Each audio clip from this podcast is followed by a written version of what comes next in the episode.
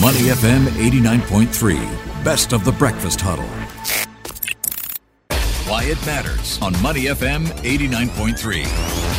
Money FM 89.3. Good Monday morning to you. It's the Breakfast Huddle. Elliot Danker, Bharati Jagdish, and Ryan Huang with you. It's time now for Why It Matters. Now, hmm. COVID 19 hit us. We're dealing with it. We're trying our best. But uh, online e-commerce scene has definitely benefited in some sense. I think in a huge way. Apparently, despite, or rather, some might say because of COVID 19, Okay. global online e commerce generated 4.89 trillion US dollars last year. And by 2024, this number is expected to go up to 6.39 trillion. We're being very precise here, yeah? But you can round off the numbers. You know, it's about, you know, from 5 to 7 trillion. I lot. think that's a lot, yeah? Yeah. And of course, seasonal shopping events such as Thanksgiving, Singles Day, our favorite. Uh, We mm. talked a lot about that this year. Christmas coming up and Black Friday mm. are significant contributors. So you've got the festivities, you've got shopping extravaganzas, that's expected to continue. And what you have is brands investing time, effort, and dollars. They're trying to capitalize on these seasonal waves of shopping intent. Mm. There is a problem. Of course, always there'll be a problem, but. Hmm. It can be overcome. Uh, we're talking about ad fraud. Where the money goes, there will be fraud for sure. So, how can brands and marketers actually safeguard their budgets, prevent this fraud, and drive growth all at the same time? Indeed, it is possible. Several companies do it. Our next guest is from one such company. It's called Traffic Guard, and he is Matt Sutton, Chief Revenue Officer there. Good morning. Good morning. How are you? Not quite morning for us because uh, although you're based in Singapore, you're back home in the UK getting ready for Christmas. So, a good evening to you there. That's right. Yeah, I just travelled to the UK this weekend, so it's 11:30 p.m. on Sunday here. Brilliant. I am sure that in spite of the festivities, you are very cognizant of the dark side of advertising and e commerce. Uh, so tell us more about the extent of the problem and how exactly Traffic Guard helps brands detect, mitigate, and report digital ad fraud. Yes, no problem at all. So, uh, as, I, as I think you know, Traffic Guard is a software as a service technology solution to both detect and prevent fraud and invalid advertising where they would otherwise pay for it in real time. So, I guess you could say that we're in the middle of a hyperscale.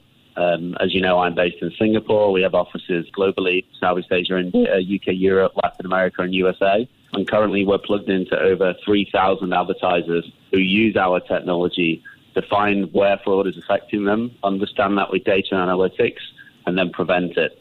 Matt, would you mind if I, I uh, could trouble you to take a step back and define ad fraud for us? I'm sure there's many ways for it to be fraud. Could you define that and some of the more common ones? Yeah, no problem at all. So, fraud is defined by the uh, Media Rating Council uh, definition as any advertising that you're paying for which is not contributing towards growth. So, it's advertising that is, is wasting through your marketing dollars. You're buying that advertising, but it is not contributing towards growth. So, that is the definition uh, of online advertising. So, like just like in any walk of life, wherever you will find, you'll find fraud wherever there is an incentive. So, whether that is a partner looking to get paid for delivering a click or a user that isn't real, or to get attributed for a conversion or a sale that either isn't real or should not be attributed to them. So you see fraud at kind of both ends of the spectrum, both in trying to get paid for a click or a user that's not real, or try to get attributed for something that they did not contribute for. Mm, so it could be a case of also your competitors trying to play with the pay per click numbers and things like that, or of bots being deployed to do all of that for them, right?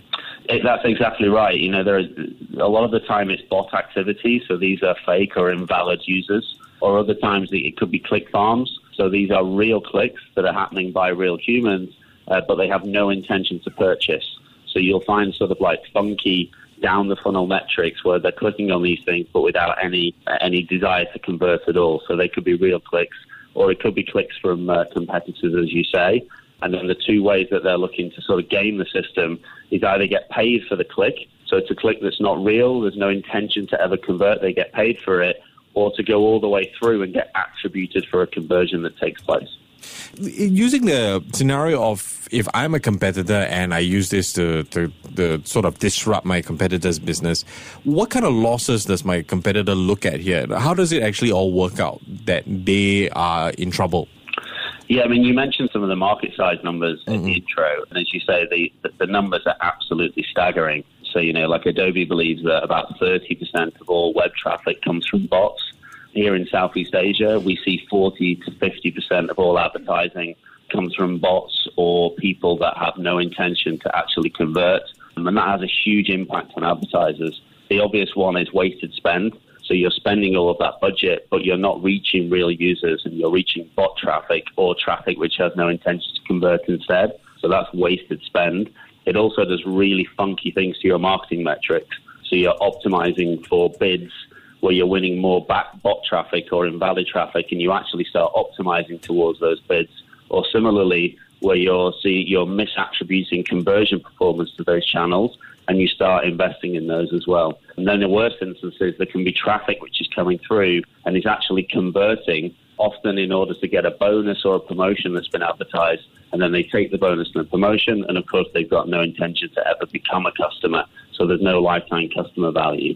So the impact can be huge on wasted budgets distorted marketing metrics and then lost revenue. Okay. At this point, to what extent is risk of ad fraud actually factored into advertising contracts? It's interesting because, you know, all advertising contracts will have some form of T's and C's in there that, that cover for this. But the reality is that most advertisers and even supply side partners, so people that are delivering advertising, are completely in the dark. So even though there are T's and C's and some level of protection there, if you don't know where it is and you don't know how it's affecting you, then those T's and C's are, are not going to benefit you or be useful to you in any way because you don't even know where to look. You might have some terms and conditions which are protecting you, but without the right technology and without the right analytics, nobody knows where this is and, and, and how it is affecting you, and most importantly, how to start preventing for it.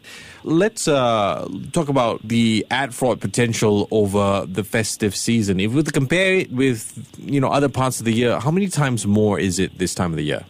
Well, the key thing about this time of the year is that budgets go up. During this period, it's, it's very common for advertisers to be scaling and spending more. Mm, it's mm. common for them to bring out specific products it's common for them to have specific sections on a website, even launch a new app. Mm. So the, the critical thing about this period, and the most important pe- thing about this period is that in the annual season or in the annual calendar, a big portion of marketing budgets is invested into this particular part of the season, and often it's into new channels, new promotions, new products.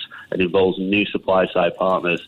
So, like the rest of the year, there is fraud, but at this time of year, you're spending more on new products and you're more exposed to fraud than you ever were before. Okay. Let's talk about solutions. I mean, you did mention earlier that sometimes the clients, or oftentimes clients, won't even be able to know where to look, how to detect the fraud, and then take action to prevent it or to protect themselves.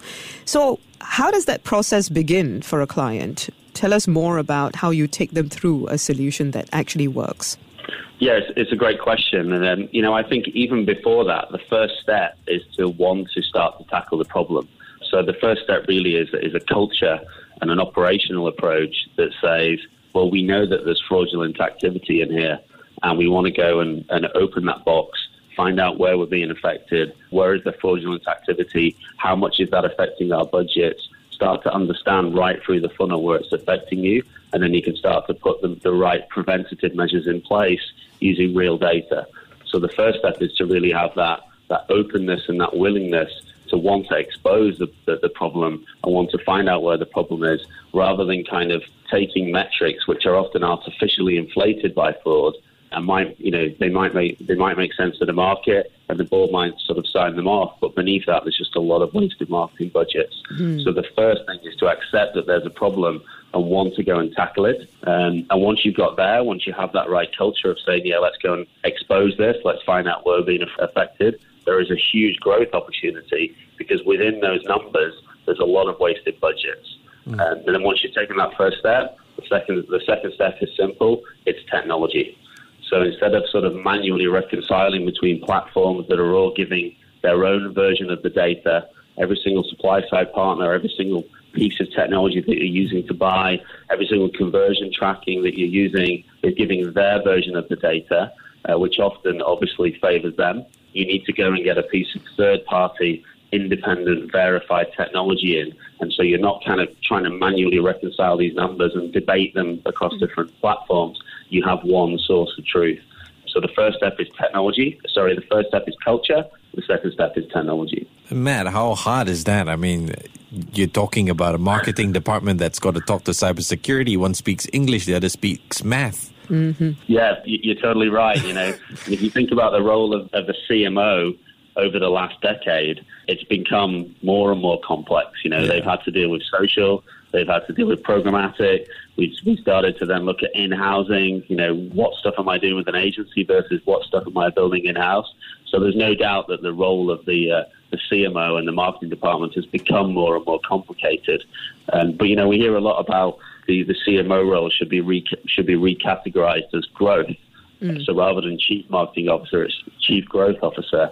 And I think one of the biggest and best investments a growth focused CMO could make would be in tackling ad fraud because you can have a lot of resource, have a lot of different technology parts of the technology stack, as you say, to try to kind of eke out single digit percentages of additional growth or single digit percentages of additional optimization benefits. But if you go and actually look at the problem of fraud and, and an open that box, there's 10, 20, 30% immediate gains that you can make with the right technology. The thing is, you know, I know we're at a stage where we're talking about trying to safeguard businesses uh, with technology and, of course, with various other techniques to make sure that their money is not squandered. But what about just going back to the source and looking at or re-looking at the way online ads are configured? Is that even a possibility? Mm-hmm. So that there is very little room for fraud, and then you don't have to keep augmenting your marketing efforts with anti-fraud and fraud protection. Yeah, it's it's it's a great question. You know, I think as I mentioned before, online advertising is, is no different to, to you know to the world to life where there is an incentive to get paid for something, you're always going to find some criminal activity. You're always going to find some element of fraud. The challenge with kind of relying on different data sets and trying to unpack it is that it's just become way too complicated. If you look at um, you know what's happened in programmatic, it's a huge web of sub partners and sub partners and sub partners and site mm-hmm. IDs, one, one network buying up another network, buying up another network that it's impossible to go and look through all of those layers and find out, you know, at what point was I defrauded and where was I defrauded. It's impossible to do that manually. The only solution is to have a third party technology in place that can look across all of that for you. So, yeah, an independent third party technology platform that provides you with all of that data and analytics all in one place. It needn't be that hard. You know, the technology is designed to provide that level of clarity. Um, and you know that's definitely the right way forward. Mm, that's your way of telling me that actually uh, re-looking at the way online ads are configured in order to minimize fraud is a bit too idealistic. It's too late. it's, it's, too, late. late. exactly. It's too late. Right, yeah. right. I, I see what you mean. Hopefully, we'll get there someday. But yeah. uh, in your view and from your vantage point as uh, Chief Revenue Officer of Traffic Guard, to what extent do you think there is a possibility there will be a day where ad fraud won't be a problem anymore? And how might we get there? Yeah, it's a great question. I think the way that we'll get there is, is piecemeal, it's incremental, and it's brand by brand. You know, so I don't think it's going to be a case of oh, all of a sudden people don't want to find a way to game the system and find a way to get paid. There's always going to be people that are trying to get paid for something that they shouldn't have got paid for. Unfortunately, that's just the way that the world works. But I think that what we're going to see over the next few years is that ad fraud technology becomes a hygiene factor and it becomes a table stake part of the uh, CMO's marketing toolkit in the same way that social has become like an, an absolute must do. Programmatic has become an absolute must do. They've become table stakes. You know, I believe that over the next few years, ad fraud technology will be a requirement for all brands and businesses. And any CMO that's not doing it won't be seen to be investing in the growth of the business and also protecting the business from what's out there. So I think the answer is, you know, bit by bit, brand by brand, advertiser by advertiser. And as advertisers adopt it, it becomes more sophisticated and it becomes more of a hygiene factor and becomes more standard across the marketplace. All right. We've been speaking with Matt Sutton, who is Chief Revenue Officer for Traffic Guard. Matt, appreciate your time this morning and uh, happy holidays in advance. No problem. Great to chat to you. To listen to more great interviews, download our podcasts at moneyfm893.sg or download our audio app. That's A W E D I O. Available on Google Play or the App Store.